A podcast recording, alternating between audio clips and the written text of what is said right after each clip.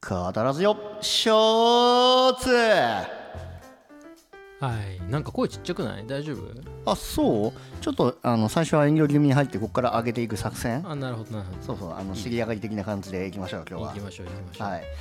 ミントさん、はいまあ、いきなりですけど最近あのオノマトペにはまっていらっしゃるという話を聞きましたけどあの本当ですかまあ、ハマってるっちゃハマってるけどちょっとまああれ前回の話題にもなってましたね「あのはいはいはい言語の本質の」という本がある中でオノマトペが主要なテーマだよって話はしてまあしたねそうそうそう、あのパタパタとか、れはねはいはいあのふわふわとかくるくるとか前話したと思いますけど、うんじゃあミントさんまた質問なんですけどはいはいラジオの後につくオノマトペレディオにの後につくオノマトペとい えば何でしょう それはねはいあのまあ笑ってるところかもろもう分かる通り、あのこれは分かりますよもちろんじゃあよろしいですか言ってもらってはいレディオガガですよいやいやいや that's right exactly そうラジオの後につくのは、かのクイーンさんの名曲レディオガガですよねそうですねはい確かにでオノマトペだわそうそうだねふと思ったのよ、あ、レディオガガっててかラジオって聞いてつ聞く皆さんが想像するオノマトペってガガじゃんと思ってこれすごくねみたいなことを思ってなるほどねうんでちなみにガガってどういう意味かというと、うん、うんまあ、すごい夢中になってるすごいほうほうほうエンシューズアスティックになってるってことがガガに込められた意味らしいんだけどさはいはいはいなんで我々はこんなにラジオというコンテンツに関して見せられてるのか、なんでこんなにラジオに我々は夢中になるのかってことについてちょっと今日話したいなみたいな。なるほどなるほど思いますですねやっていきましょうそう俺らさ最初にあのスタバで会った時にさラジオやろうって話になったじゃんなりましたね、そうそれってさ、うん、なはいん、なんで YouTube とかじゃなくてラジオになったのかなとふと思ってなんでだろう、はいはいうんうんうん確かにだって言われてみればい、ろいろそのコンテンツはあるわけじゃないこの YouTube だったりとかさうん、まあテレビだったりとかさ、うんまあ、いろんなこうメディア発信がある中でラジオをやろうって2人とも言って意気投合したじゃないうんうんうんそれってすごい面白くないあー確かにねなんかうんその時話題に上がってたかどうか忘れちゃったけど、うんちょうどね古典ラジオが面白いんだっていう話も実は話題の一つにあったよね山上君と最初の話そうだったねうん、多分当時山上君そんなラジオ聞く習慣なくて、で僕はうんうんうんなんか、あまあしなかったわけじゃないのか普通にい,、いわゆる電波に乗ってるラジオは聞いてたのかなあまあちょこちょこ聞いたりはしてたからそうだよねまあでもなんか僕逆にその時い今以上に多分どっぷり古典さんを聞いたりとかしてたからあはいはいはいはい、はい、そうそうなんかそんな面白いのがあるんだって話は確かしてたよね当時あしてた、ね、うん、でちょうど俺たちのあのスタバで行われた会話がこれってラジオっぽくないっていうそのなんかうんある意味メタ認知みたいな現象があここで起きたわけじゃん、はいはいはいそうそうでラジオっぽいってなんだろうっていうふうにちょっと考えてみたんだけどさ確ラジオの良さって、うんまあ、まず一つはさ偶然性っていうのがあるかなって思って、うんうんうんミスドでさミスドドーナツわかるミスドドーナツっはいてわことかありるますよ、うん、に行くとさなんかあそこでミスドの DJ が勝手に選んだいろんな曲がかかるミスドクラブっていうのがうんうんあのよく流れてるんだけどさはいはいそこで何の曲次かかるんだろうみたいなワクワクうんが結構ラジオの良さの一つこう次にどんな話題が来るんだろうとかさうん次何してくるんだろうとか全く予測つかないところがまあラジオのまあ一つ良さなのかなってはいはいはいなるほどねそれはうんでもあれなのテレビでは味わえないものだっていうことが前提なのかなやっぱり生放送だからってことなのかああそれもあるねなんかあと雰囲気がすごいラジオってあるじゃないなはいはいはいでそのすごいラジオがいいなって思うのは海外とかに行った時にその車海外で運転したことってあるうんないかもあないうんそうこれ何回かあるんだけど、はいはいアメリカ行ってさ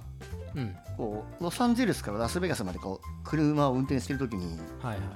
い現地のラジオがファーってかかってきてああアメリカ来たーっていう気持ちにこう心が高揚したのをいまだに覚えてるさうんうんうん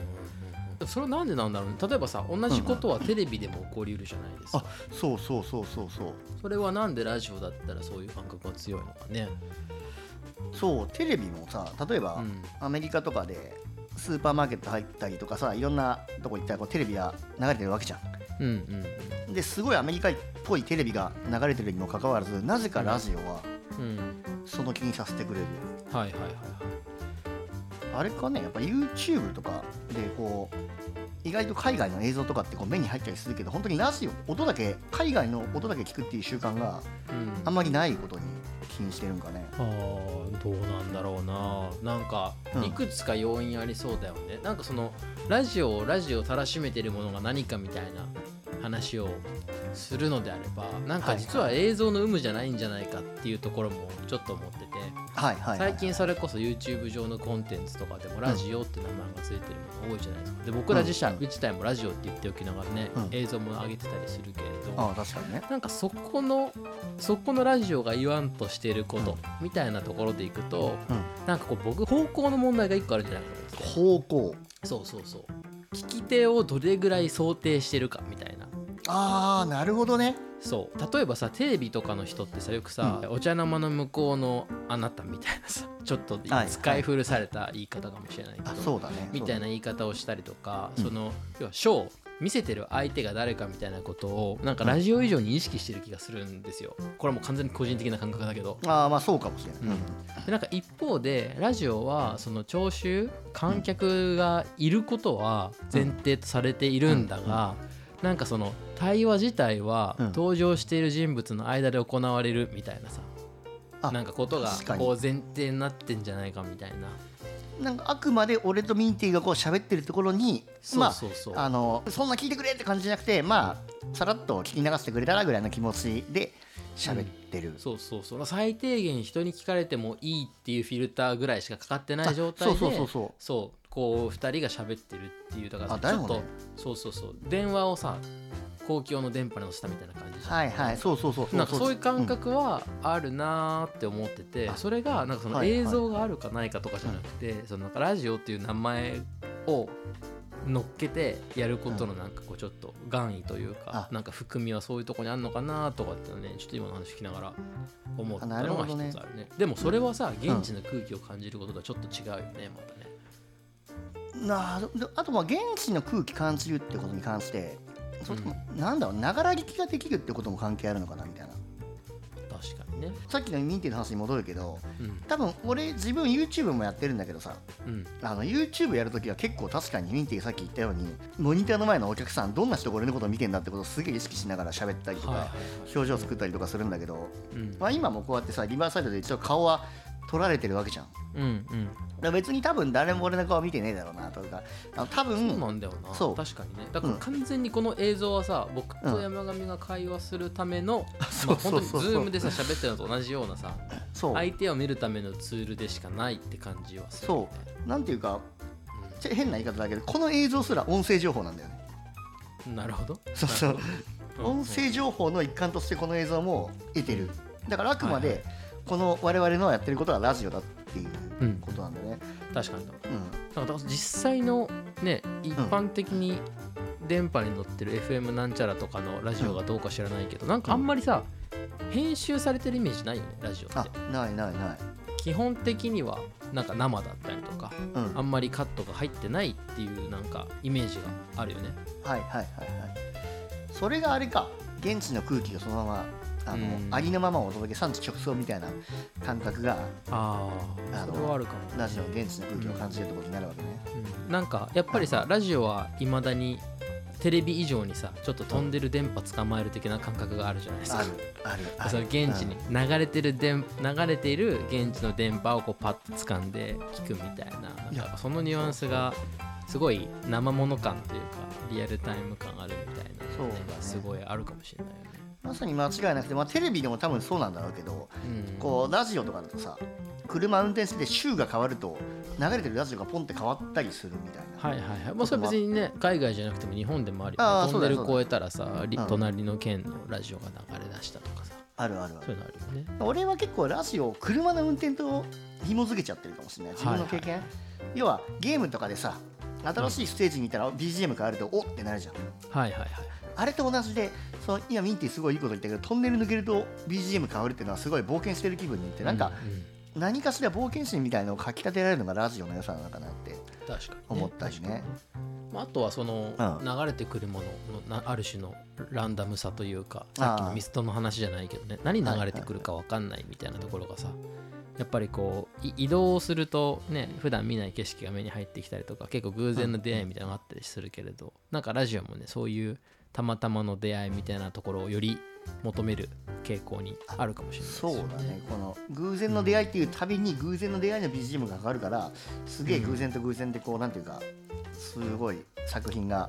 よりよく自分の旅を色づけてくれるのかもしれないね。ね、確かにねだからなんか結構あれですよね、今、うんもうコンテンツ選び放題じゃないあそうだね。 YouTube もそうだし、うんうんあの見るタイミングもそうだし見るコンテンツもそうだし、うんあとは音楽もね基本的にストリーミングサービスとかをさ、うん介して自分の好きなタイミングで好きなものを聴けるみたいなまさにそうだね。状況がある中で結構このラジオのラランダムさというか何と出会うかわからないみたいな感覚はちょっとあそう一周回って新鮮かもしれないね。だからミンティが前の回だっけって言ってた占いは人類の進歩にうんそのランダム性っていう意味ですごい進歩をもたらした人類の文明の進歩にすごい寄与したってことを話してたじゃない。はいはいはいだからラジオってのは今そのメディアこう YouTube とかがすごい指揮たすになってる時代にはい。うんそのメディアの進歩にちょっとラジオってのが今必要なコンテンツなのかもしれないなってことを思ったなるほど確かこのランダム性に。うん。遺伝的不動ですね。遺伝的不 動そうそうそうそうまさに生活の中にノイズを取り入れていきましょう。ノイズをレディオガガをね入れていきましょそういえば、レディー・ガガもね、レディー・ガガがね、由来だということなんでね。うらしいねうん。ねすごいよねクイーンの影響力2人がほとんどまんまですからね。レディオガガ確かにちなみにあのレディオガガの歌詞にさ「Radio Someone Still Loves You」っていうあの歌詞があるんだけどさはいはい。まだラジオさんまだ誰かがあなたを愛してますよっていうふうにあれはラジオに対するすごいなんていうかあのラブコールみたいな曲なんだけどなるほどね。あのまあ我々カタラジオもあ誰かに愛されていきましょうああ、いいですね。おはいいんじゃないでしょうい愛されていきましょうか。愛されたい。愛されたいではでは。はいというわけではい失礼します